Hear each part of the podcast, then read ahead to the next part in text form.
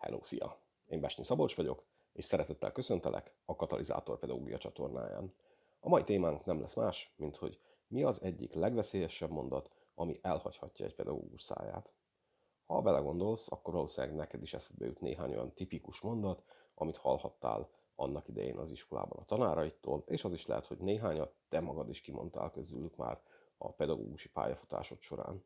És lehet, hogy ezek között tényleg van olyan, ami veszélyes a gyerekekre nézve, de egy olyan mondat van, ami a pedagógusra nézve is veszélyes. Amire azt lehet mondani úgy igazán, hogy ez veszélyes. És hogy mi ez az egy mondat? Hamarosan erről lesz szó, de előtte, ha még nem csatlakoztál hozzánk a közösségi média felületein, akkor várlak szeretettel Facebookon, Youtube-on, Instagramon és Spotify-on is, illetve iratkozz fel bátran a hírlevelünkre a pedagógusképző.hu oldalon. Csatlakozz hozzánk, lájkolj, nyomd meg a csenkőt, iratkozz fel, tudj meg többet a játékról és az élménypedagógiáról. Szeretettel várlak. És nézzük azt az egy mondatot. Elsőre nagyon egyszerűnek fog tűnni, és veszélytelennek. Mert ugye a mondat ennyi. Ezek a gyerekek mások. Mások, mint mi voltunk, mások, mint 10 évvel ezelőtt, 20, 30, 40, 50, 60, akármennyi évvel ezelőtt. És valójában azt kell, hogy mondjam, hogy ez a mondat, ez egy igaz állítás, hiszen a világ változik, mi magunk is, és elengedhetetlen, hogy így az oktatás, a nevelés is változzon. Szóval valószínűleg, akik most azt mondják, hogy ezek a gyerekek mások, lehet, hogy éppen rájuk is annak idején azt mondták az ő tanáraik, hogy az előző generációkhoz képest ők mások. És ez így van rendjén, ez így normális. Szóval önmagában ez így nem is olyan veszélyes. Akkor válik veszélyessé szerintem ez a mondat, ha nem követi folytatás. De hogyha nincs utána valamilyen megoldás. Mert akkor ilyen esetben könnyen lehet egyfajta kifogás. Könnyen értelmezhető úgy, hogy hát ezek a gyerekek mások. Nekem ugyan vannak jó pedagógiai módszereim, akik, amik egykoron működtek, de viszont most valamiért nem működnek, hát azért nem, mert ezek a gyerekek mások. E, Oké, de akkor mi lesz? Megállunk ezen a szinten? Én azt gondolom, hogy ha egy bagoly nem tud repülni, akkor nem biztos, hogy a levegővel van a baj. És ezzel nem azt akarom mondani, hogy nem, nem csak a gyerekekkel nincsen baj, hanem a pedagógusokkal se nincsen baj. Mert hogyha belegondolsz, akkor vajon ő neki honnan kellene ezeket tudnia? Tanították az egyetemen annak idején azt, hogy most ezzel a helyzettel mit kell kezdeni? Hát azt feltételezem, hogy ha tanították is, akkor nagyon kevés helyen. És most viszont nap mint nap szembe kell nézni olyan kérdésekkel, hogy mondjuk mit tegyél, hogyha a csoportod, az osztályod ellenálló, nem akarja azt csinálni, amit te, és ennek kimondottan ellenfeszül. Vagy hogy hogyan adj visszajelzést, és nem csak a diákoknak, hanem mondjuk a munkatársaknak, a szülőknek, vagy akár a felettesednek, főleg olyankor, hogyha eltérő a véleményetek, és ezzel kapcsolatban kellene valahogy visszajelzést adnotok. Vagy éppenséggel, hogy hogyan lehetne csökkenteni a konfliktusok számát, hogyan lehet azokat kezelni. Mit csinálj akkor, hogyha veszekedés tör ki a csoportban, az vagy az osztályodban? És ezt a kérdéssorozatot lehetne folytatni, rengeteg olyan kérdés van, amire azt gondolom, hogy alapból nem lettek felkészítve a pedagógusok, vagy csak nagyon kevés helyen, és ők a szerencsések.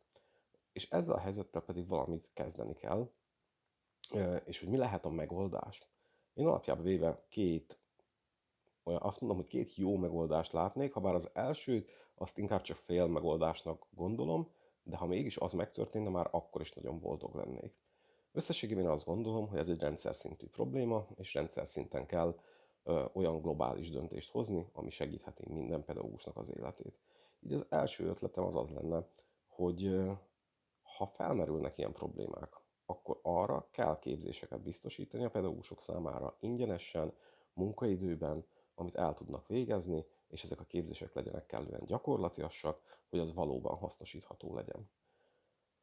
Ettől van egy jobb ötletem is, ami, ami nem ennyire központosított.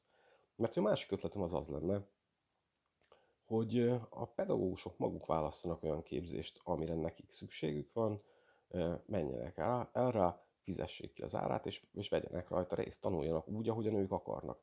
De ennek csak az lehet a feltétele, hogy olyan szintű anyagi megbecsülésben is részesülnek, hogy abból ne okozzon nehézséget kifizetni egy-egy képzést, hogy ne máshonnan kelljen azt a pénzt elkülöníteni azért, hogy részt vehessen egy képzésen.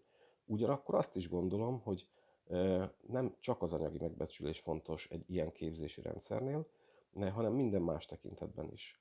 Akár úgy is, hogy legyen szabad ideje arra, hogy el tudjon menni egy képzést elvégezni, ne feltétlenül a családjától, vagy más másodmunkától kell, hogy elvegye ezt a pénzt. És mindenben támogatnia kell a teljes társadalomnak, hogy, hogy ez tudjon működni. Sajnos van egy rossz hírem, jelenleg egyik megoldáshoz sem állunk közel, legalábbis én úgy látom. Szóval valahogy másként kellene megoldani. Mert hogyha nem, akkor ott marad a tehetetlenségérzés. És a tehetetlenségérzés az nagyon mérgező tud lenni, az nagyon lefele tud vinni. És attól tartok, hogyha valaki sokáig tehetetlen, akkor belőle vagy egy kiégett pedagógus lesz, vagy egy pályaelhagyó pedagógus lesz, de semmiképpen nem gondolom, hogy hosszú távon egészséges tud maradni, benne maradni egy olyan helyzetben, amiben tehetetlennek érzem magam. Szóval úgy tűnik, hogy lenne ugyan jó megoldás, de arra nincs elegendő ráhatásom, hogy, hogy azzal valamit kezdjek, és ha meg nem kezdek semmit, akkor meg, meg nekem lesz rossz. És pont ezért azt gondolom, hogy érdemes ezzel a témával foglalkozni. Még akkor is, hogyha ebben van másoknak is felelőssége, de onnantól kezdve, hogy foglalkozom, az nem csak a gyerekeknek lesz jobb, hanem nekem is, hiszen én is gördülégenyebben, sikerélményekkel teli tudok tovább lépni egy-egy helyzeten.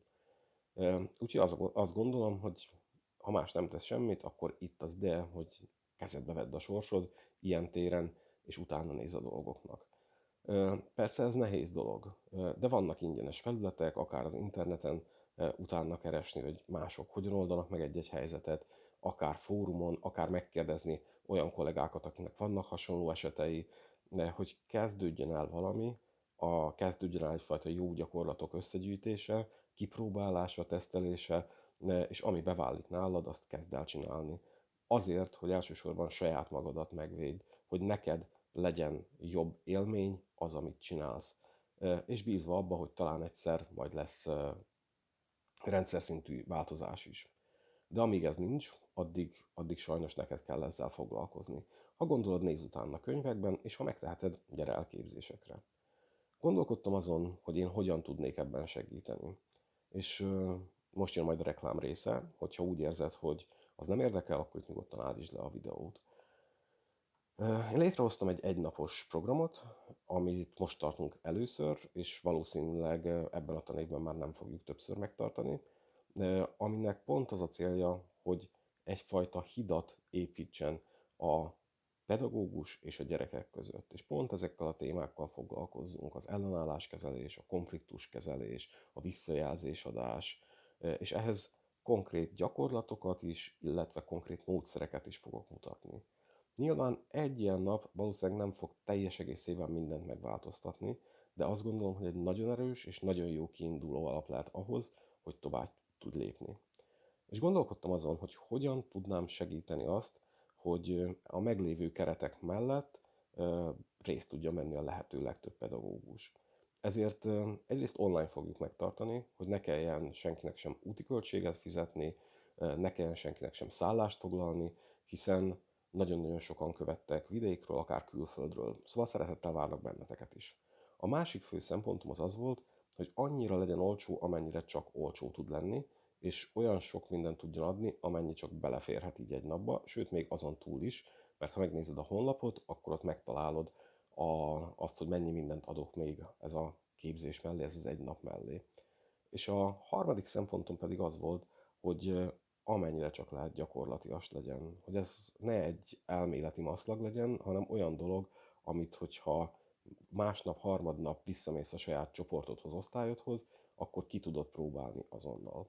Szóval azt javaslom, hogy nézd meg a honlapot, pedagógusképző.hu per játék és kapcsolódás, hiszen ez lesz a neve majd a, ennek a napnak. Itt megtalálod az időpontot is, és minden más keretet is. És ha tetszik, akkor jelentkezz.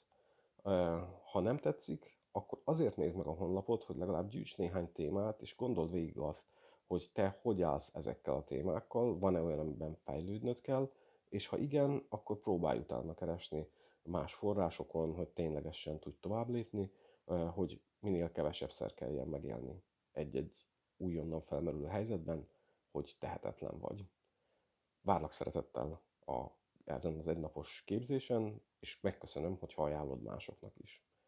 És azt is megköszönöm, hogyha nem csak a képzést ajánlod, hanem a tevékenységünket is. Nagyon sok ingyenes anyag elérhető a Facebook oldalunkon, a YouTube-on, az Instagramon és a Spotify-on, valamint a hírlevelünkön, ami a pedagógusképző.hu oldalon elérhető.